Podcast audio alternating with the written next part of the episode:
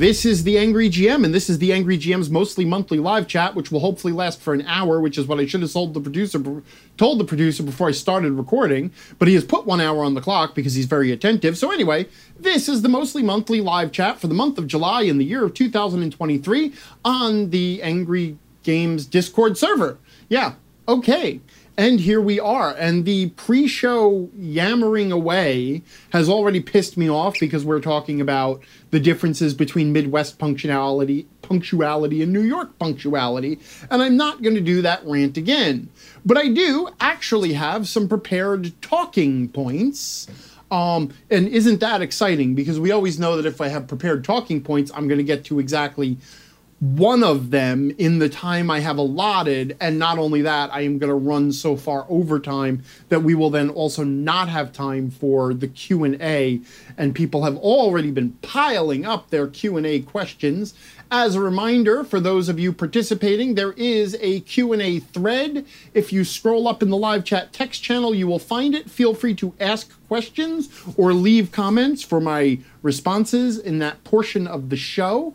Uh, also, Nitsua has posted his monthly Angry Bingo bingo cards, so feel free to download a bingo card and play the bingo game, and if you win, let Nitsua know, or just shout bingo into the... T- type bingo into the text chat, in all caps, obviously, um, so that it is recognized that you are the winner and you get a book. Not from me, not Nitsua. Uh, you know, as always, legal disclosure, this has nothing to do with me. This is all his doing. So... Um, and it's important that somebody win because Nitsua keeps winning books for himself. And I'm beginning to suspect the thing is weighted just so he has an excuse to buy games or buy books. Um, anywho, so here we are now. It is July. Um, I'm not entirely wrong. I, I imagine... Um, that there is a discussion between you and Missus Nitsua along lines of what did, th- where did this Amazon book come from? Why is there another book here? I thought you said you weren't going to buy any more books. That is not a book I bought. That is a book I won for participating in the Angry Games live chat. That was a prize. Don't you run that? Ca- I don't. Nitsua is confirming that's pretty much how it goes down. And the only reason I, is because I have those same conversations with Allie, though I play the role of Missus Nitsua uh, in that and nothing else. Uh, like, oh, hey, look, what's that Amazon package? Didn't you say you were going to stop, you know, buying things? Um, and now uh, hopefully Tiny doesn't listen to this. Nobody tell Tiny. Annie, because obviously if the one if there's one thing the internet has taught me is the best way to earn clout is to humiliate your partner um, on the internet. That never, ever goes wrong. Um, okay. So first of all, some bits of Angry Games Incorporated gaming news or uh, community news, I guess. This is community news. So I have noticed over the last few whatevers, let's say weeks, let's say months, doesn't really matter, over the last non-specified time period, um, conversation on the Angry Discord has uh, slowed a bit, especially in some channels over others. And we also have uh, a literal butt ton of channels. And so over the next month, I am going to be consolidating and eliminating some of the ta- channels and rolling some functions together um, because we just have too many channels and the conversation is just a little bit too diffuse and we're not supporting the channels we have. And plus, you know, it's like it would, I'd say it's a pain to moderate, but it's really not because you could scroll through and see there haven't been messages posted on most of the channels. And so, you know, there's nothing to check. But there's a few channels that are absolutely definitely defunct um, and more than a few that can be sort of merged together and sort of a few that I hoped would be more useful than they are. Like, unfortunately, it looks like the looking for groups channels almost never get used. Um, that might not be the case. Definitely the video game looking for group channel really doesn't get used. Um, I will keep the... I'll probably keep the the video, the tabletop role playing game looking for group channel around, just because even if it only gets used once in a while, that's still a good use. Um, and that's an easy one to. But we have way too many um, role playing game channels now. We have um, the the design lab has kind of died, um, except for the one secret channel in there. Uh, so, you know, and that can just go into rule hacking or tabletop role-playing game hacking. So there's going to be some consolidation, and then I'm going to republish so, sort of the guidelines and rules and stuff for the Discord server. Um, and by the way, if anybody doesn't know, pinned um, at in every channel is, except this one, uh, awkwardly, is a list of the channels in the Discord chat, what they're for, and of course the quote-unquote rules and guidelines of being in the angry community. Not that we really ever have a problem with those. The only real rule is if the, the moderators politely say something to you, um, just do what they say, because even though they're being polite, it's not a request, it's an order. Um, and that's, that's pretty much it. Oh, and don't you be a moderator if you're not. If your name ain't purple, don't be a moderator. Anyway, but that's it. So there's just going to be some streamlining and cleaning up, some summer cleaning, as it were. Okay, so expect channels to disappear, uh, and that's it. Okay, next thing. On a very, very sad note, I am no longer joined by my vocal co-host, Squeaky Chair. Squeaky Chair unfortunately passed away late last week, um, having succumbed to advanced age. Um... Yeah, so Squeaky Chair um, was interred at the dumpster at the apartment complex here uh, Thursday afternoon. And I have a new co-host now, Midback Manager Chair, um, who is not nearly as vocal, at least yet. Um, so yeah, press F to pay respects. Goodbye, Squeaky Chair. You will be missed. Fortunately, filling in for Squeaky Chair is overworked air conditioner, because we're having an intense one-day heat wave today. just, just like, oh, hi, I've been in this. We had like a two-day heat wave last week, um, and then it was done, and then it's been like seventy, seventy-five degrees and breezy and actually very pleasant. Um, and then all of a sudden today, it's like, oh, you know what, ninety-four degrees. I, I think it is like ninety-three or ninety-four degrees at the top. And this is Wisconsin. So I know, I know Proselytus is going to jump in here. Yeah, here we go. Sounds awful. He forgot to add the sarcasm goblin there. Mister, I live in a desert where it gets one hundred seventeen degrees in the shade. Um, yeah, it's dry heat. It's a dry heat. It's bullshit. Anyway, it is not a dry heat here. Okay, so it was like ninety-four degrees, and with the humidity, it felt too fucking hot. And yeah, so, anyway, so the air conditioner is going, it will not be shut off, and it affects the sound quality. That sounds like a rat or crash problem, not an angry problem. Anyway, okay, so that's it for the big news. Um, a couple of things that I wanted to mention that I really didn't, um, like, oh, actually, I guess I'll throw this in angry news, too. Um, so... I, now that I have set up the Club Slapdash website and have and am doing weekly updates on Club Slapdash, two so far, but I'm still keeping the schedule, so that counts. It's weekly. I don't have to call it mostly weekly yet. Um, and that I'm doing a monthly live chat for Slapdash. I no longer have to discuss Slapdash in this general chat thing. Um... Which is good, because I'm sure those of you who are interested in learning more about Slapdash um, enough that you're willing to support me at that level already know, or, or are already doing so, and the rest of you are just going to wait for it to come out and then check it out then, which is fine. Um, but I have gotten a couple of emails and questions about why I'm handling Slapdash the way I am, and I do want to take a moment to just discuss it. So, um... The the whole point of Slapdash, when I, so Slapdash is, for those of you who somehow don't know, because, you know, if you stand still long enough near me or listening to an open channel that I'm on, you will eventually hear me talk about Slapdash, friggin' Slapdash, and I keep telling the same story over and over again. But anyway, Slapdash is the role-playing game that I am accidentally throwing together, um, which I intend to give away, um, give away the core rules of to my uh, ardent frenemy tier supporters in lieu of bonus content that I felt I could no longer properly deliver since D and D five e, uh, well, since the, the reasons, right? There's reasons I don't think I can do. I I don't want to risk doing bonus content on a crowdfunded website. Um, I have reason to believe that no matter what Wizards of the Coast says, that's still a risky maneuver, um, especially once D- one D and D or now new D and D or, you know, D and D Classic or whatever the hell we're calling it, because we're not allowed to distinguish it from Dungeons and Dragons uh, fifth edition, which, by the way, that's not a new thing.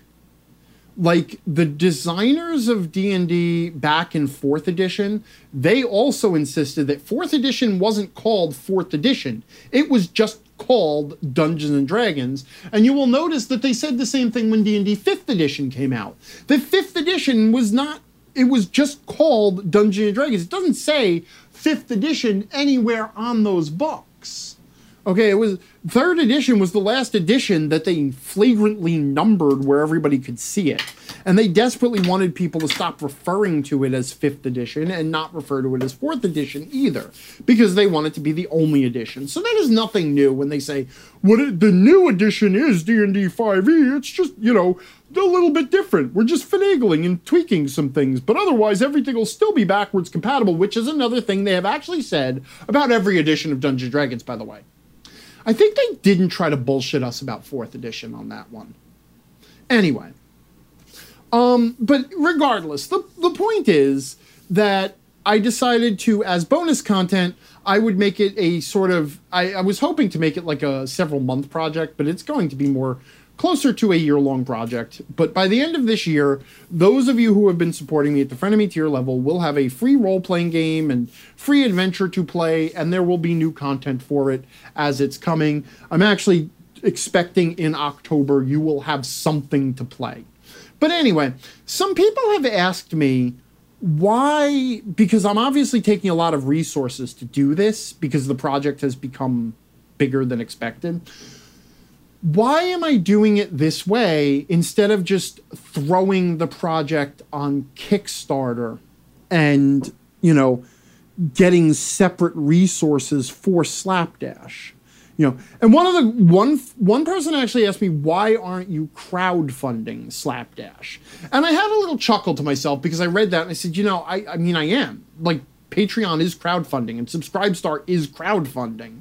You know, you and part of the plan was always that by supporting Angry Games, you would not just be supporting the weekly content, but you would also be allowing me to have the, the time and resources to develop games and books and other content, yada, yada, yada, which, um, unfortunately, the last couple of years, that has not actually been the case as I planned it, you know. But here we are now, moving forward at breakneck pace to make up for two lost years or something like that.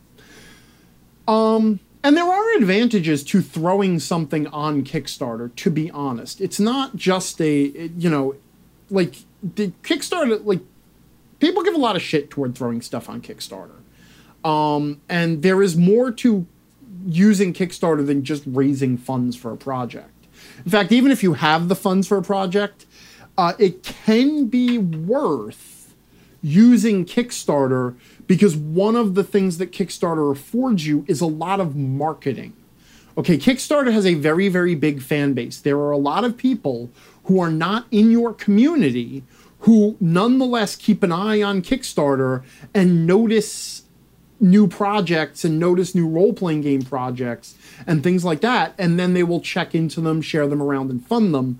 Um, and that kind of discoverability is actually really valuable.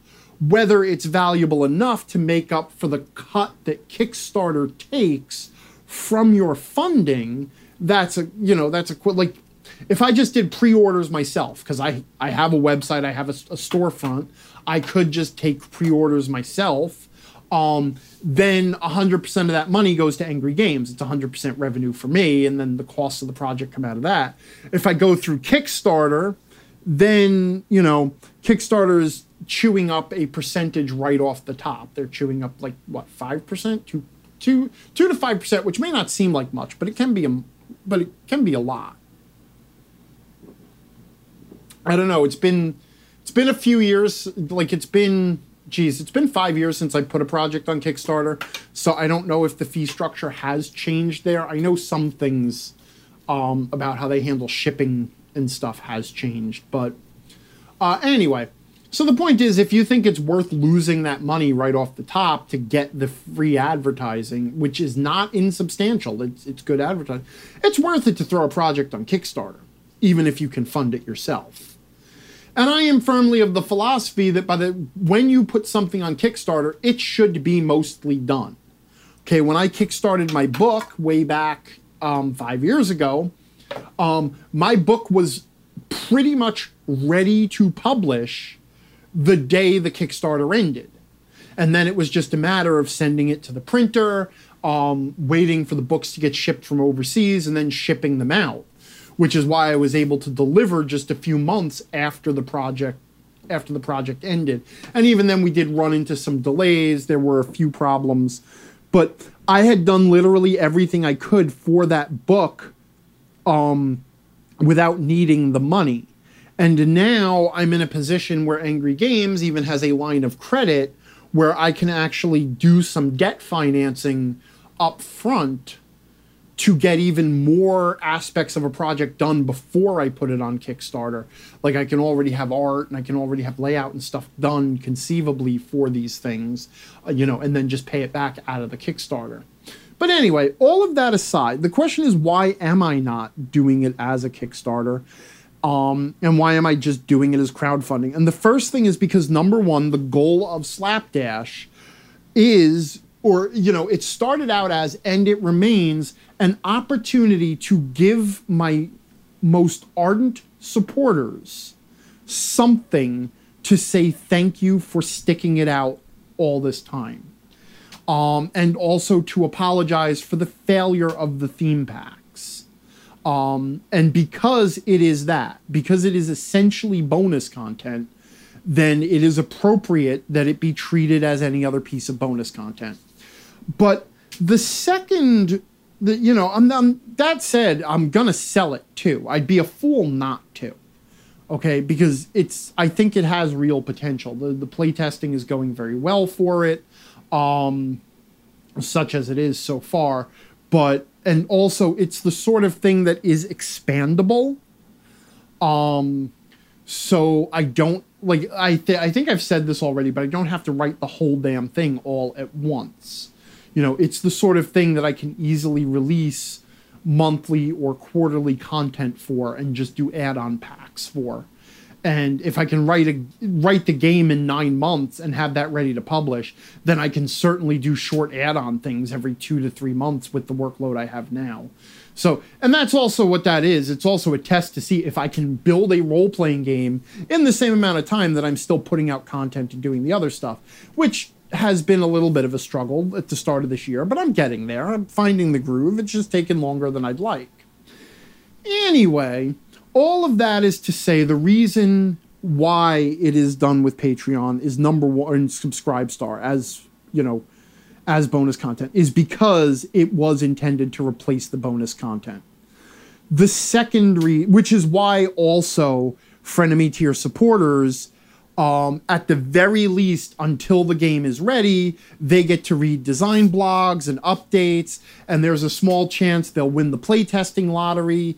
You know, uh, what something like eight to ten people have already won that lottery, have been through, um, have played bits of the playtesting, and there will be more playtesting as time goes on. Um, so there, there is a separate community for Slapdash among those highest tier supporters, so they can follow the project and get secret insights to how Angry is building the game, and then eventually start to see playable materials well before the game is released. Um, the other reason is because running a Kickstarter is a full-time gig. Okay, for the three months prior to launching the Kickstarter, there's a lot of work you have to invest in it, okay, if you want it to be successful.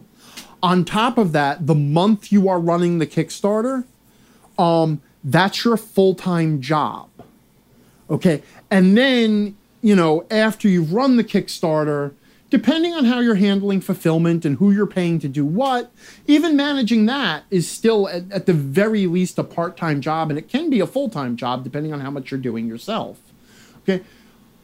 I can fit that into my schedule. I literally could run a Kickstarter and keep doing what I'm doing and also keep developing Slapdash, but I still have designs on getting the Tension Dice Kickstarter up and running later this year.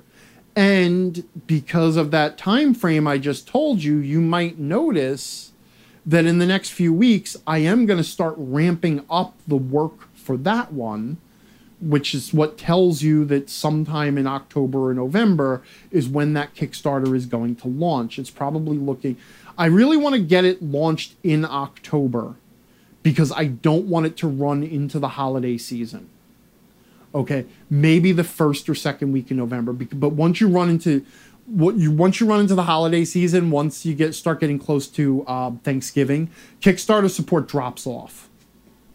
Um, the, there's almost no bad month to launch a Kickstarter, uh, except December. Anyway, so that's the reason why. That's why it's happening that way, and I wanted to make sure that I talked about that. Um, I've got, what have I got on the clock right now? Have I got, have I got like uh, thirty-eight minutes or something like that? Is that what I'm, because I, I definitely want to leave time for the Q and A. And I've got two topics left on the clock. Or I've got two topics left on my list, and I'm trying to decide whether I need to cut one. Okay, my time is correct. Um, okay, quick one first. I'm reading a book, and I thought some of you might enjoy this, especially if you need a book that'll just make you feel friggin' good. Okay, because man, did I need that. I needed a book that would just make me feel good. It is a nonfiction book. It is entitled As You Wish. It is written by Cary Elwes, yes, that one, um, and Joe Layden. And it is his memoir of the making of The Princess Bride. And what is absolutely, like, you know, um, the, the Princess Bride was obviously a wonderful movie um, for an entire generation of gamers and adventurers and, uh, you know, adventure-seeking gamers like us. But what's really wonderful about this book is the amount of love that everybody felt for the project and the sheer number of just positive, feel-good moments and the way everybody got along and the way everybody wanted, you know, the way everybody just wanted to make it happen. Um, it's... It just makes you feel good. It's one of, you know, like, I'm not going to get too much into modern Hollywood and all the crap that comes out of that and all, like, and everything, like, everything is so filled with toxicity now, one way or another. You know, and all the marketing for everything is just people yelling at people for having the wrong ideas about this or that.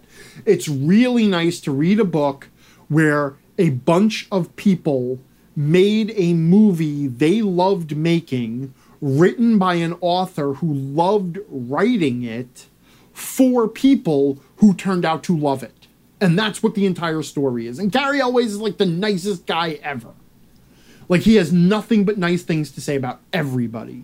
So yeah, you want to feel good, read As You Wish. Inconceivable Tales from the Making of The Princess Bride. Um... I don't know. Doesn't, let's see. Does anybody want me to, to to blather a little bit about my current D and D campaign? Because I I have it on the list that I should at least talk about what I'm doing. Because it is it is a little bit in. Um, I'm doing some. Okay, I'm getting I'm getting some yeses. Uh, from the live chat, from the voice, the, from the chat channel. Okay, so um, my regular Thursday night D and D group was co-opted into being the first ever playtesters for Slapdash. And that ended up chewing up a lot of our time. Um, and it also robbed me of my one for fun game. And so I decided that for the Alpha two process, which was mostly going to be a highly mechanical process, um, that is mostly just, you know, running the same sorts of every dungeon type games over and over again, um, and seeing how often they kill the players or kill the characters, um, that I would find a new team, and I would also move that to work hours, you know, for that whole work-life balance thing. And in the meanwhile, we would do something fun for a few months until Slapdash was in a more playable state. Because actually, the one thing that came out of that playtest was my group was pretty much ready to switch to Slapdash as our campaign. So the problem is Slapdash was not ready for that. But I did make the promise that, you know, in several months, in the autumn or whatever, when it's more ready and it's in something closer to a much a playable state, our game will become a regular Slapdash game. But in the meanwhile, that meant we had a few months of game to fill. Um, and one of the problems that I've had specifically as a game master the last few years is sporadic and unreliable scheduling, which means the last several campaigns that I have run for these folks have petered out without reaching any sort of ending or closure. And then we switch systems, or we just stop playing for a while, or one thing or another, and, you know.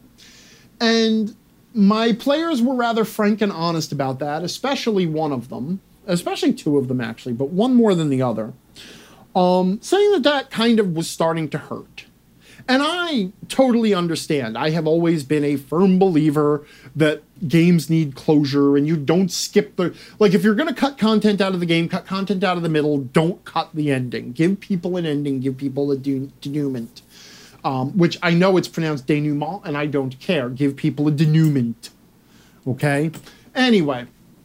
So I said, okay, here's what we'll do. We'll pick a system, something simple, something that has really quick character generation, because we wanted to start up right away. So I was like, so we need something where you could just like sit down, roll some dice, and walk away with some characters after an hour or two, and then just start gaming. And eventually we settled on Advanced Dungeons and Dragons second Edition, which is one of the games I grew up on. You know, um, I switched from... Uh, Dungeons and Dragons, the, the Menser basic set, uh, you know, basic, ex- expert, master, companion, immortal, the Beck Me. Some people say Beck Me, some people say Best Me. Um, I, you know, it's a GIF GIF question. But anyway, and then I switched to A D and D second Edition because I was of an age where that was the current edition. Um, and I swore I would never ever go back to it because it is clumsy as hell. It is, comp- like, the early editions are totally inelegant. The design is just terrible because it's before we invented good design. I'm not saying they're not fun games, and I had lots of fun with them for a long time, and I'm playing it now, and I am remembering some of the really clumsy shit, especially in second edition. Like, one of the things that we have a drinking game out of now is when I, it was me reminding them, okay, this is a check where you have to roll under, and this is a check where you have to roll over. You know, like, I'm roll, roll to detect secret doors. Am I trying to roll low or high? You want low this time. You know, check your proficiency, your non-weapon proficiency. That's a roll under. Um, you know, it's not really the Thaco that's, that anyone's really struggling with. Then, then again, I like I do that anyway on the back end. It's like, you know, I, I know everybody's Thaco, so it's just like, oh, okay, roll to attack the goblin. You need a seven, or you need a thirteen to hit, okay? But it and actually one of the things that's nice is because of that system, like the players can just say I hit, or even better, they can just not even say I hit, just say I hit four clatter, seven damage, you know, which is nice.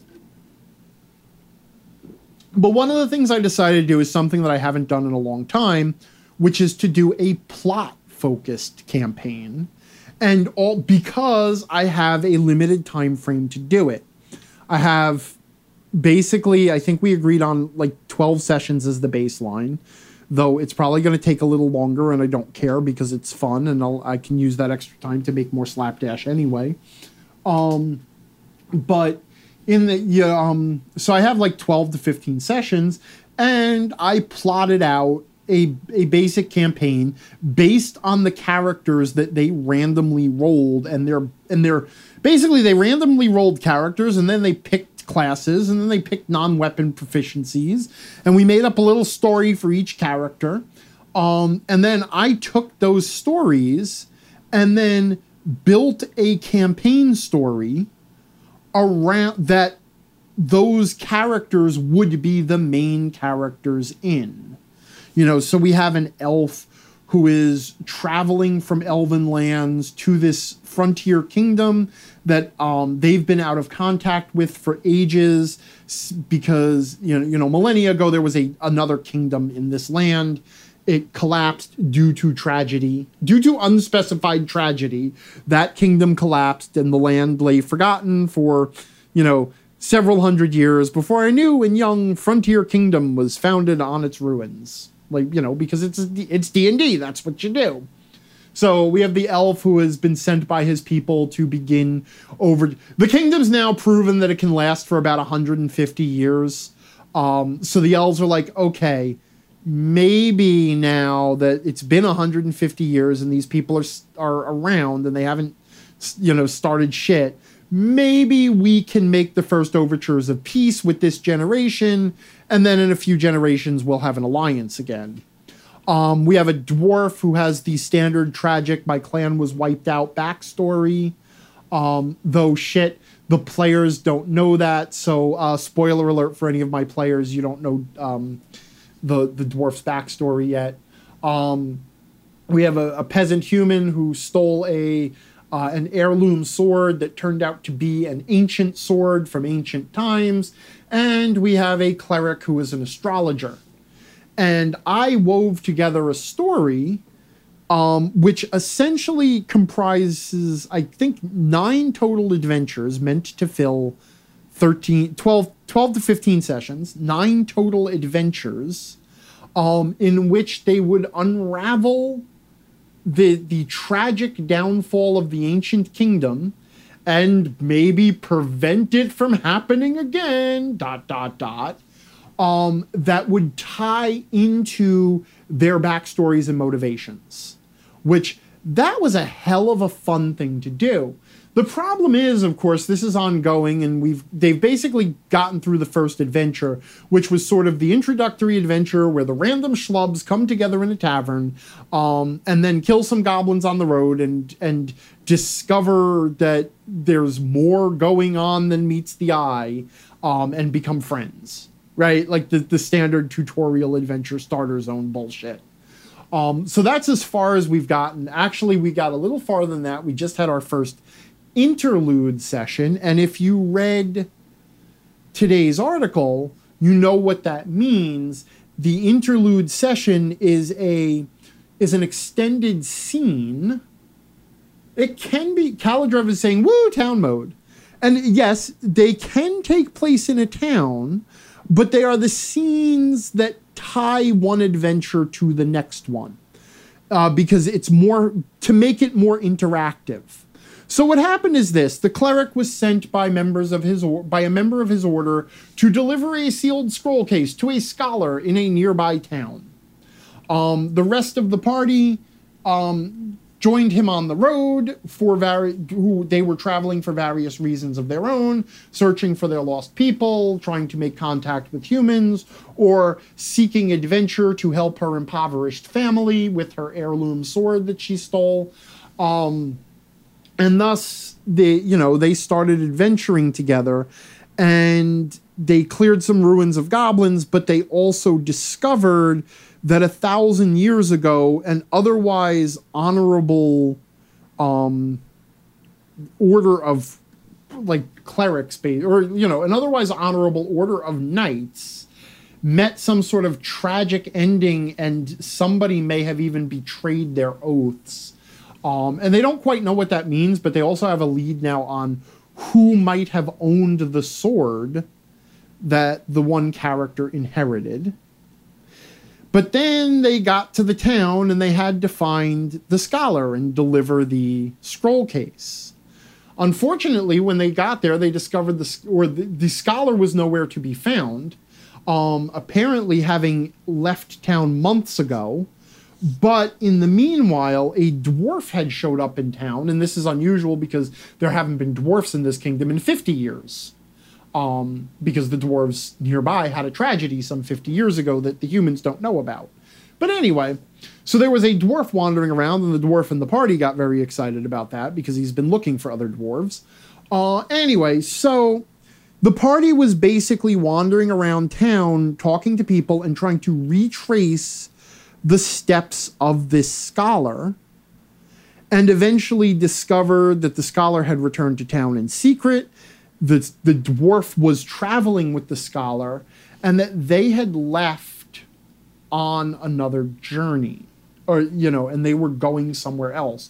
Now the party is going to chase after her because they've also discovered that someone nasty may be on the scholar's trail, right? So that that's the thing. But in that story, there are two things that I've thrown together that I'm particularly proud of because, you know, um... I have a, a group that likes a little bit of thinky, thinking and investigating and exploring and putting things together. And so one of the things I gave the elf, because his player is very into um, all of the, like, all of everything to do with exploration. Like, you want to make him happy, you give him a map with a bunch of locations on it. Okay, and he also likes to think a bit. He likes to work things out, but other members of the party like to work things out more. And so I gave him a map of the ancient kingdom labeled in Elvish and told him he could show it to the party because his character had it, and gave him the means to translate the map, but warned him his translations were going to be inaccurate because we're translating Elvish to, you know, human, and names have drifted over the years, and many of the locations no longer exist. They're now in ruins, yada, yada, yada. So he's got this ancient thousand-year-old map of all these old locations, and the party was clued into a particular location, um, or d- clued in that this scholar was going to explore a particular ancient site, and they had only a couple of vague names to go on. And then the elf's player had to look through his map, and he looked and he realized that the name was very similar to a name he knew that happened to be nearby, and thus was able to, they think, surmise where this scholar might go. I'm not saying whether they got it right or not, but I'm saying it was a very clever use of the resources, and it worked as a sort of, as this sort of diegetic puzzle. Because it's actually, you know, it's a, it's a puzzle, obviously, but it's the sort of puzzle or problem that exists in the world, where we have translation issues, an ancient map, a modern map, and a bunch of vague references, and trying to put them all together um, y- yields kind of a puzzle. There was also another puzzle that you might have seen in the play te- in the, the role-playing game play. play discussion channel, where I made a bunch of constellations and some woodcuts because the scholar was trying to find a way to leave information um, because she suspected she was being followed. And so she hid it under a particular object, and the object was marked with stars. And let, let me tell you about this puzzle because one of my players ruined it, and I might have to extend the live chat for like fifteen minutes just to get it in here. Because one of my players ruined the puzzle in the best way possible, and this so perfectly illustrates what I was saying in that trap article about when your players do that, they win. Okay? So here's what happened. The... They find they get this mysterious message from a scholar, and the scholar's like, if you need more information from me, um, I've hidden it under Astranth, which is the name of a star. And the cleric, who is also an astrologer, recognizes that as a star in a certain constellation, the constellation of the Sage. Now, in the scholar's hovel, Um, which had been ransacked, which indicated that someone was right behind them, but in the scholar's hovel, there are these basically ba basically just wooden plaques with dots burned into them.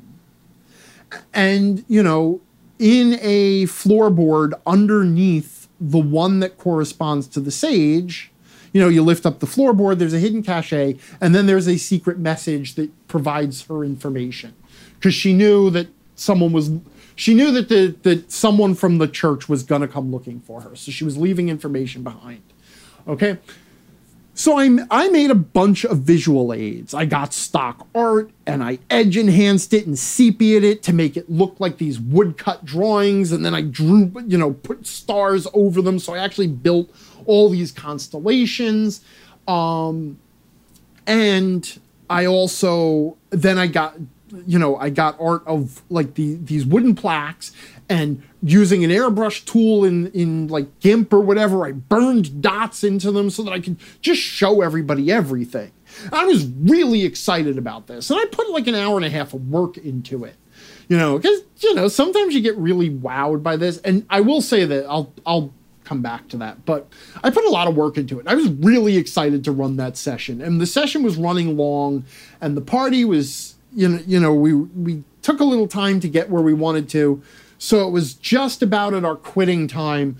And I was pushing the party, like, you have time. You can go to the hovel. You can go explore the hovel. Because I really wanted them to see this puzzle. I was really excited. And plus, I don't want to spend two friggin' sessions in town mode. And we're going to spend, like, half of the next session in town mode, too, which is a pain in the ass. But whatever. So anyway, so they get there. And I figured they're going to be excited about the puzzle, yada, yada, yada. Except the minute I said, you know, the N P C who was saying, oh, yeah, she left a message. She said she left a hidden, uh, something hidden for you underneath Astranth. And then the astrologer player said, Astranth? And I said, yes, it's a star. It's a star in the constellation of the sage. It's the most prominent star in that constellation. He's like, oh, okay.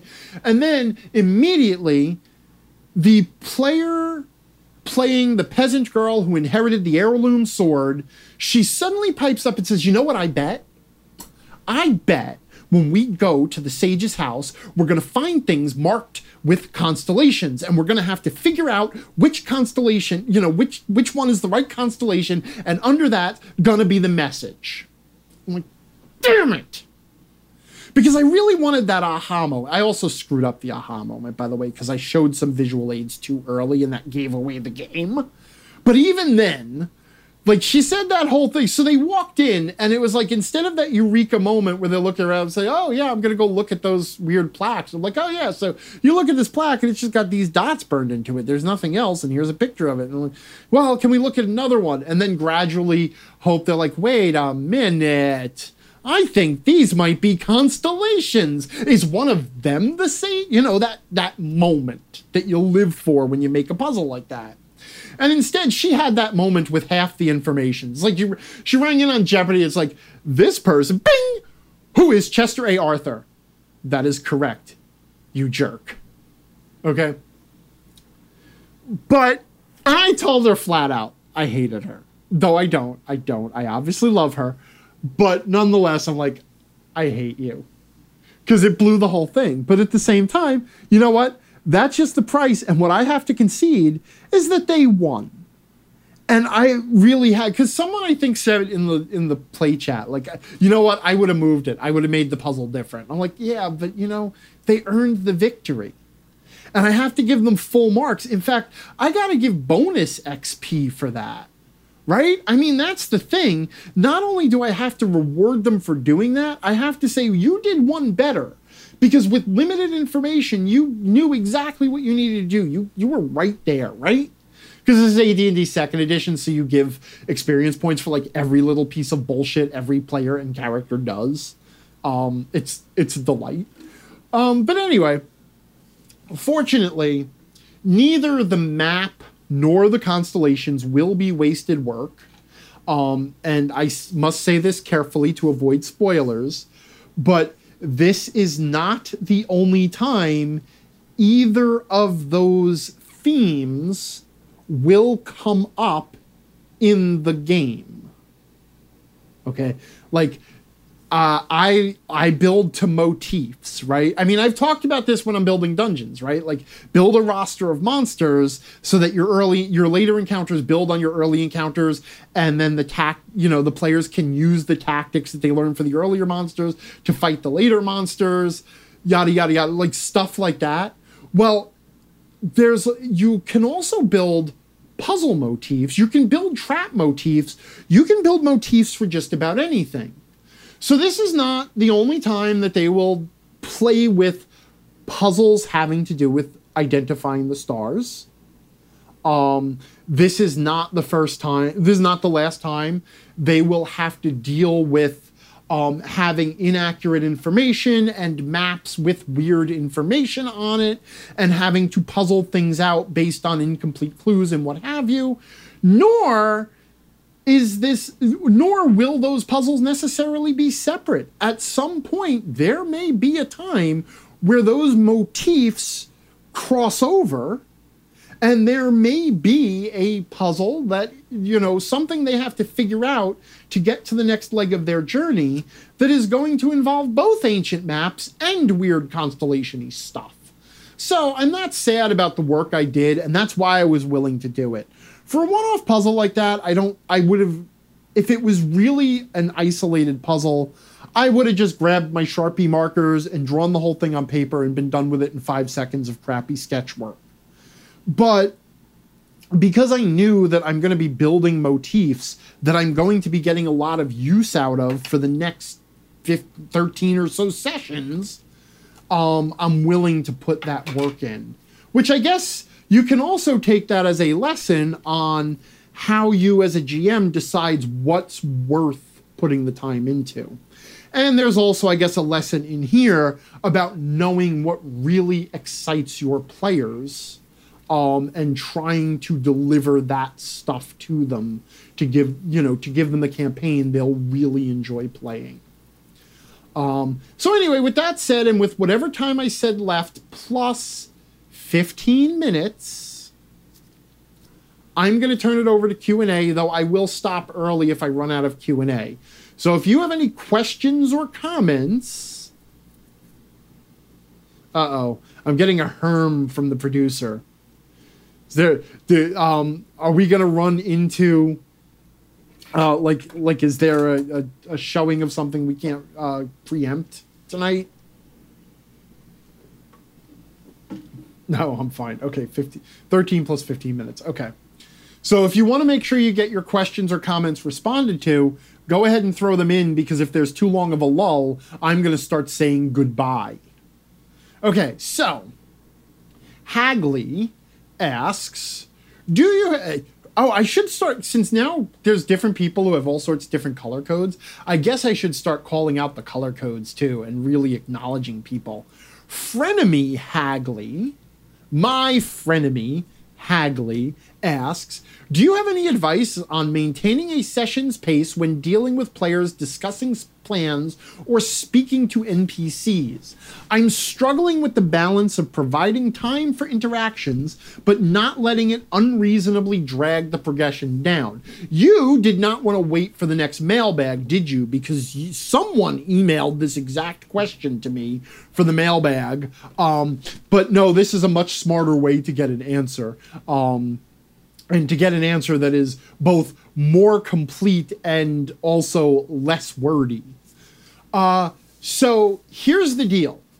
Um, it is all, this is always a tricky problem, because you are right. You do not want to step on the player. If the players are really engaged with speaking to N P Cs, or they're really engaged with their planning session, you want to let them do that.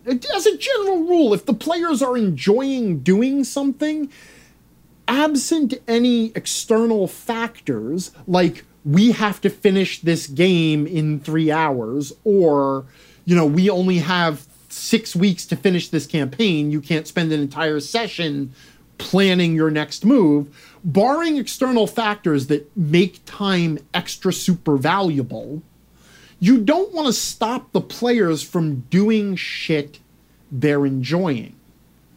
But you do want to stop the players from spinning their friggin' wheels. And a lot of times when the players are planning or when the players are speaking to N P Cs, they can shift very suddenly from enjoying the interaction and having a good, meaningful interaction to spinning their wheels and getting nowhere. So you have to listen very closely. I know some G Ms check out, okay, when their players are, you know, we're talking about plans or whatever, okay? And I do too a little bit, but I always have one ear tuned to what's going on at the table, because if you notice, number one, that the players have started to repeat themselves. They are done and they don't know how to finish, okay?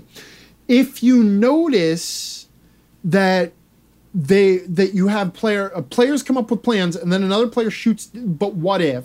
And then they shoot that plan down because what if? And then another plan comes up and it's like, but what if? And then another plan comes up and it's, well, what if? And every plan they come up with, they can find a reason why there's a chance it won't work. You do need to intervene at that point, because they will never have a plan. They are either too risk averse or um, they, like they, they just don't know how to actually plan. Like, that's really what it is. You know, one of the things with planning is somebody in the planning session has to be the one to say, well, we need a plan. We have put three options on the table. All of them have risks. We need to pick the one we think is best.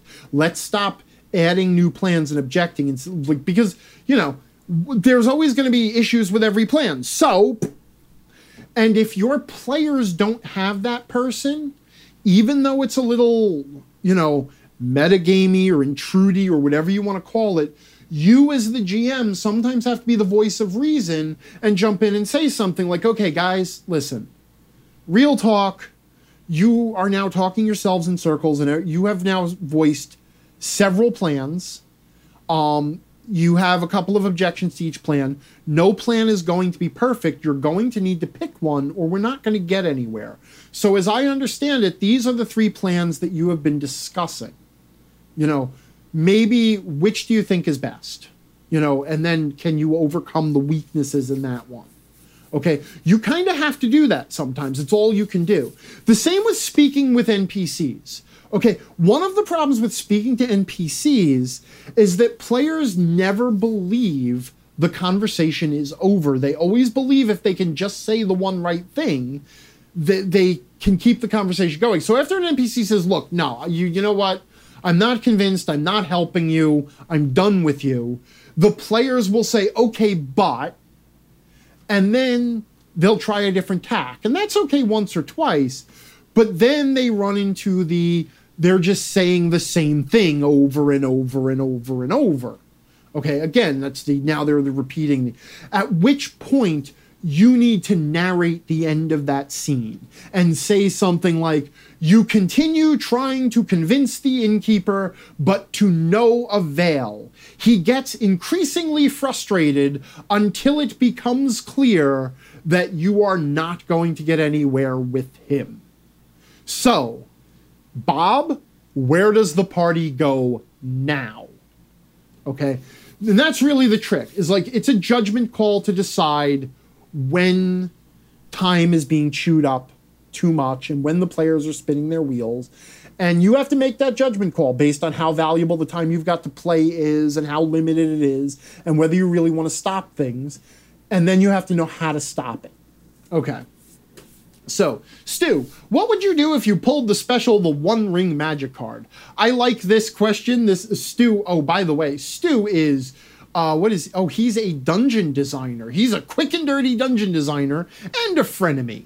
Stu is a quick and dirty dungeon designer and a frenemy and would like to know what I would do if I pulled the special, the One Ring magic card. And I like this question because it's basically the nerd equivalent of what would you do if you win the lottery? Um, and I...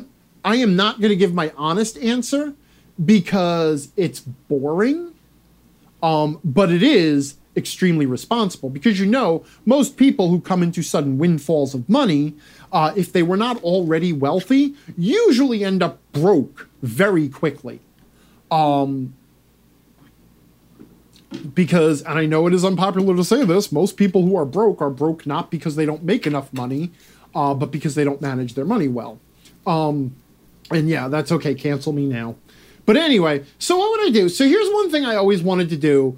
Um, there's a few things I've always wanted to do because I think if you're going to have some money, you should have some fun with it. So apart from doing all the fiscally responsible things of getting myself completely debt-free, um, investing enough of the money to, you know, to have a good income off the interest and dividends and all that shit, um, you know, give some to family, set up five twenty-nine plans for certain members of the family, yada, yada, yada, stuff like that. You know, all the responsible, boring stuff nobody wants to hear. Here's the one thing I always n- wanted to do if I won the lottery, if I came into a lot of money. First thing I would like to do, I would like to play with my money because you are supposed to have fun with your money, right? And the most fun thing, the most fun toys that exist are other people. So I would do things like I would go into a dollar store, though I realize now we don't have dollar stores because, you know, we live in Biden's America, so inflation, and now we have to go to Five Below because you can't get anything for less than five bucks. But I would go into a Five Below and I would fill up a cart with like ten thousand things, okay? And then when I get to the register and the cashier looks at me with this giant full cart of stuff, I will just look right at them and say, "What? You have a lot of good deals." And they will ring it all up. And then I will, of course, pay for it in cash. Um, and I will also give a substantial tip because if you're going to play with someone, you should tip them. Another thing I will do is I will find a nice public fountain and I will have several hundred dollar bills in my pocket. And I will offer people an umbrella and a hundred dollar bill if they will reenact the opening theme to Friends for me. Um... I also would love to go into a, like a McDonald's or a Burger, basically anywhere, put a hundred bucks down on the counter and say, "I would like a Big Mac, and this is yours if you can make it look like the picture." And of course I'd let them have, I, I would give them most of them. I would give them money anyway. It'd be like, "Good effort. Here you go." Cause I know that's impossible, but that's the sort of thing I would do if I won the One Ring Magic card. Of course, we're not talking about a lottery prize here. Like it, it remains to be seen what that's actually going to be worth. Um, you know, because a thing is worth however much anybody is willing to pay for it. So we have to see what the price it's actually going to command if it gets sold.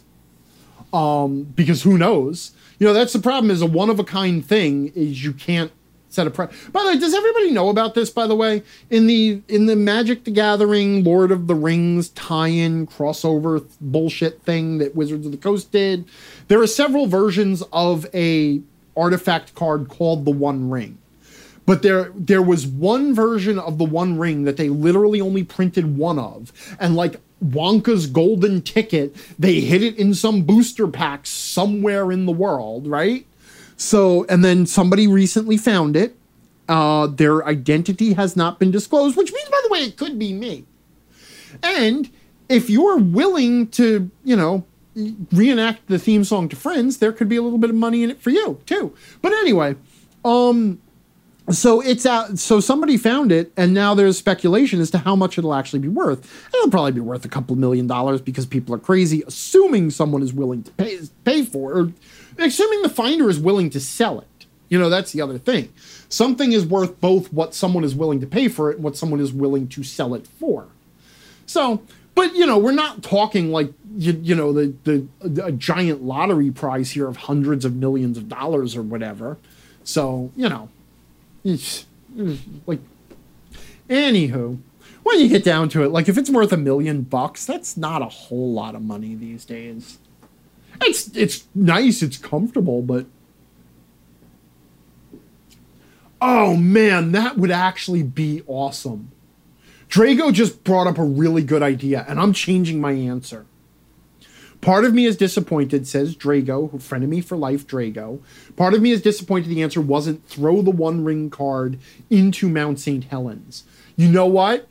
That's what I would do with it. Because, you know, if I found the One Ring card, in all seriousness, because at the end of the day, I will throw away vast amounts of money on a joke.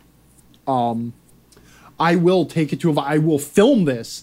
I will live stream it. I will put it on the internet so the world can watch me hurl it into a volcano. No, One does not simply walk to Mount Saint Helens with the One Ring card. Okay, Nitsua. Anyway. Okay. Tennis K S. What are the advantages of and disadvantages of using a static defense system, that is. D and D four E over saving throws? Um, st so uh, I assume what you what you're saying there is, why would, like, you know, um, basically to determine the defense of spells and special attacks, instead of having the victim or the potential victim of the special attack roll a die roll to avoid it, the attacker rolls the attack and compares it to a D C based on the target's stats. You don't have to type and confirm, because I know I'm right. Tanis K S is typing, or Tanin.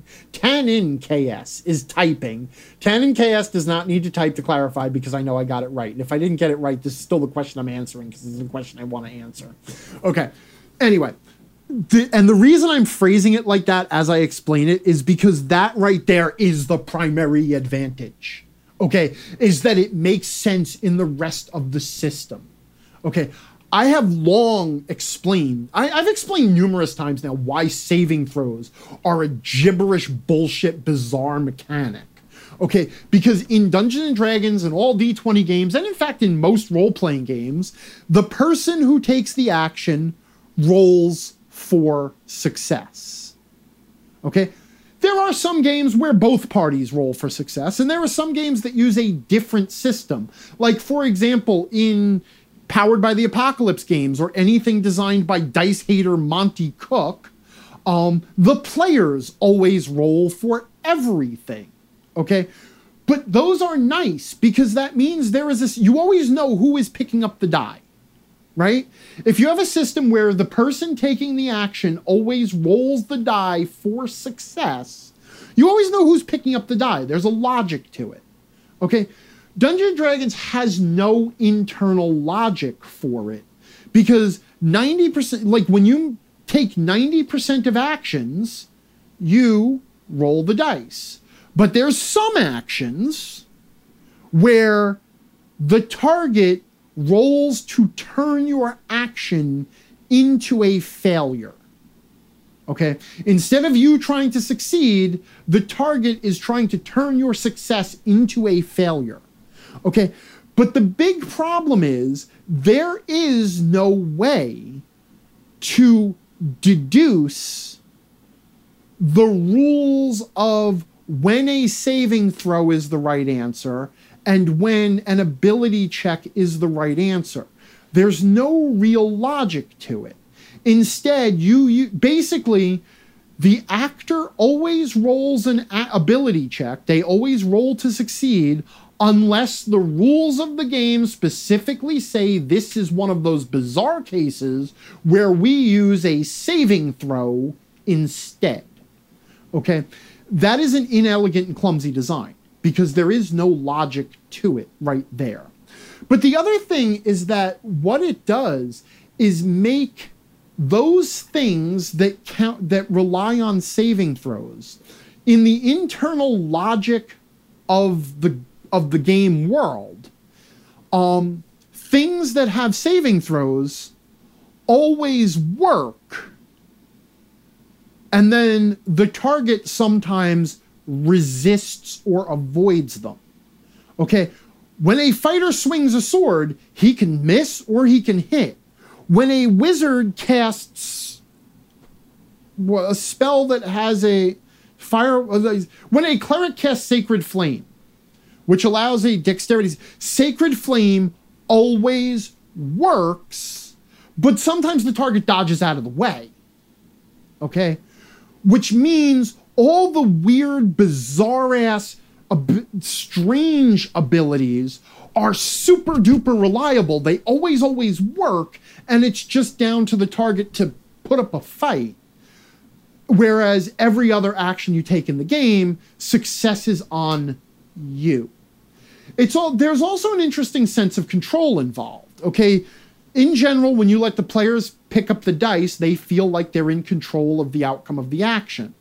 Wizards sometimes get to feel that because some of their spells have attack rolls, which, by the way, that made everything even more bizarre. When they decided that some spells have attack rolls and some spells have um, saving throws, now it's just a complete pile of mess, right? So, yeah. Anyway, so I don't know. That's those are the adva- the answers. Basically, saving throws are a stupid mechanic. There are no advantages to using them. Okay, I don't say that lightly. I very rarely say I can't see the good in something. Literally, the only reason five e went back to saving throws is because it was trying to appeal to the old schoolers. Okay, um, otherwise, saving throws... Like, in four e, saving throws were a very different kettle of fish. They were a variable duration mechanic. Um, so they don't they don't count here. Just because they have the same name doesn't mean they were the same thing. Okay, but the only reason that saving throws got thrown back into fifth edition um, is basically because it's just de-evolving. Okay, Frenemy for Life knocks Eternus and also the head of the Quick and Dirty Dungeon Design Club and publisher of the Quick and Dirty Design magazine. Uh, do you have a four e character sheet that you particularly like? I do not. Okay. Um, and the reason why I do not is because one of the biggest bugbears I had about fourth edition is that all of the powers necessitated you to use cards or have huge amounts of space on the character sheet to write the details of every power, because you absolutely did not want to have to look in the rule book for every player character's power. No character sheet I ever found for D and D four e had sufficient space for recording powers, which meant the character sheet was just a list of numbers, and then you had to supplement it with a pile of cards. So, no. That said, um, the character, like, if you're willing to also use cards or supplement it with another way to record powers, um, the character sheets in that come with the core book, I found them really well organized. I found them very nice, very clean, very easy to read, especially the Essentials era character sheet. So, like, the core ones from Wizards of the Coast were the best.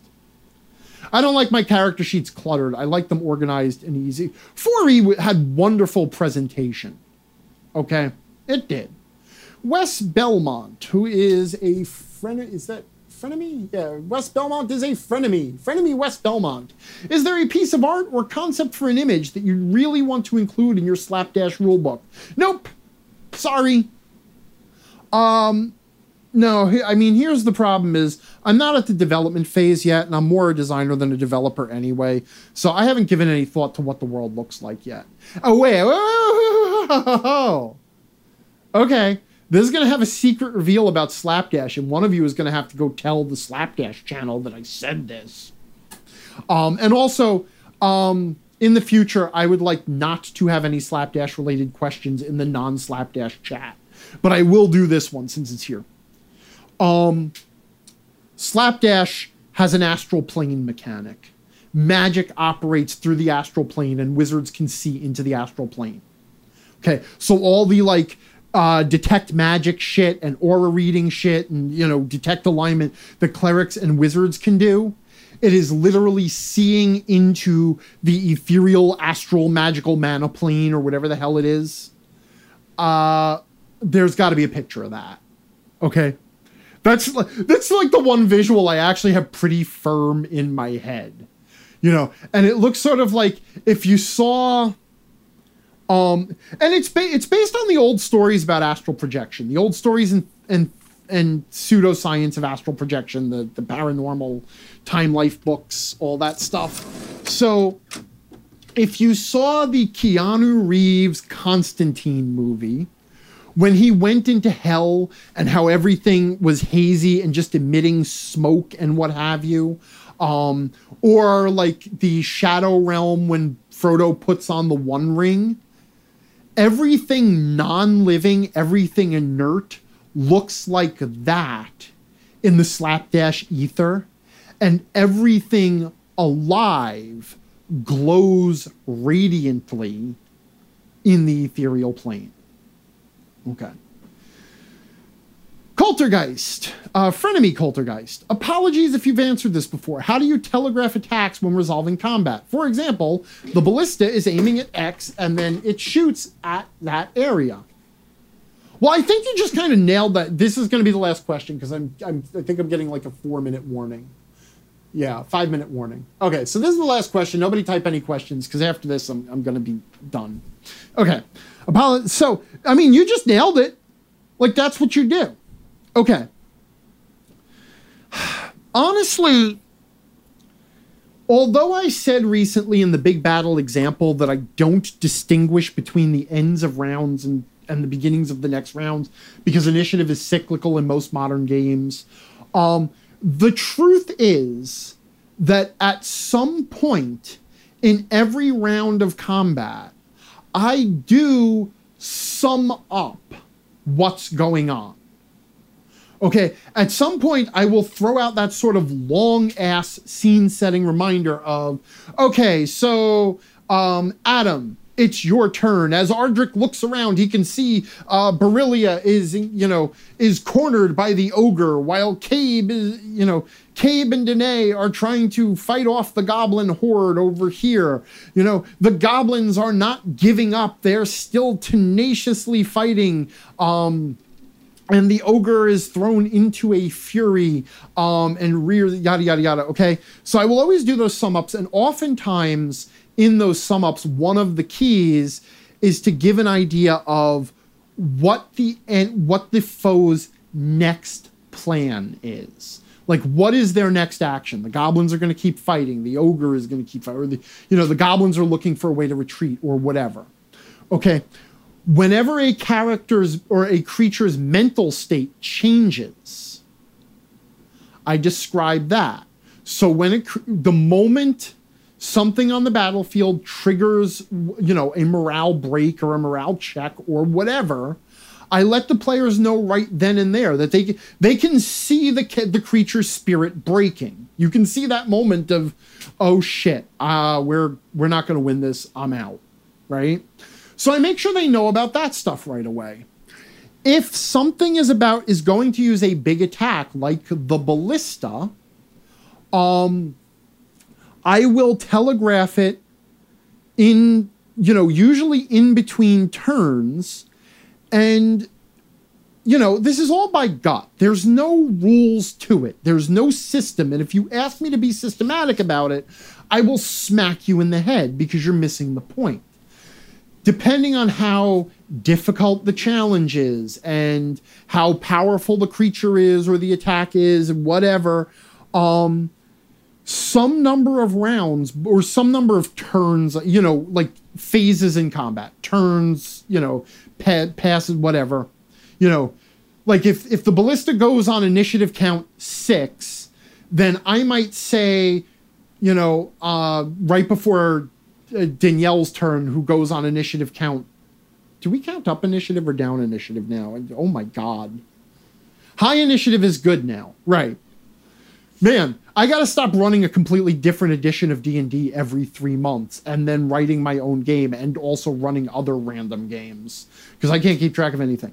Okay. So if let's say the ballista is going to go on initiative count three, then when Danae's turn starts on initiative turn seven, I might say something like, meanwhile, across the, on top of the battlements, you can see that these soldiers are swinging the ballista into position and taking aim. It looks like it's aiming right at the position where Ardrick is engaged with the, you know, where Ardrick has cleared the area around him and all the soldiers around him lay dead. You know, he's directly in the path of the ballista. Just, you know. And the farther out you declare, you describe that, the more chances you're giving the players to react to it, which means the easier you're making things on them. I usually try to give at least, you know, for a minor thing, I'll give give a player a turn before it goes off. For a major thing, I try to let most of the party have their, like, if the dragon's getting ready to breathe fire, usually you know about that at the top of the round. It's like, oh, he's rearing back, he's getting ready to breathe. And then you consider where he comes in the round or something like that. You know, you know, everybody's going to have a turn before the fire actually comes out. My goal is, with telegraphing, to make sure some number of players, from one to all of them, has a chance to respond to anything that is massive. Okay? So that was a very, very long and detailed answer that took me right up to I, what I assume is the time limit, and that's why I'm suddenly getting messages again. My time is now up. So with that, I am going to say goodbye. I'm going to thank everyone for hanging out, especially Hagley, Stu, Tannen, K S, Nox Eternus, West Belmont, and Coltergeist for asking questions.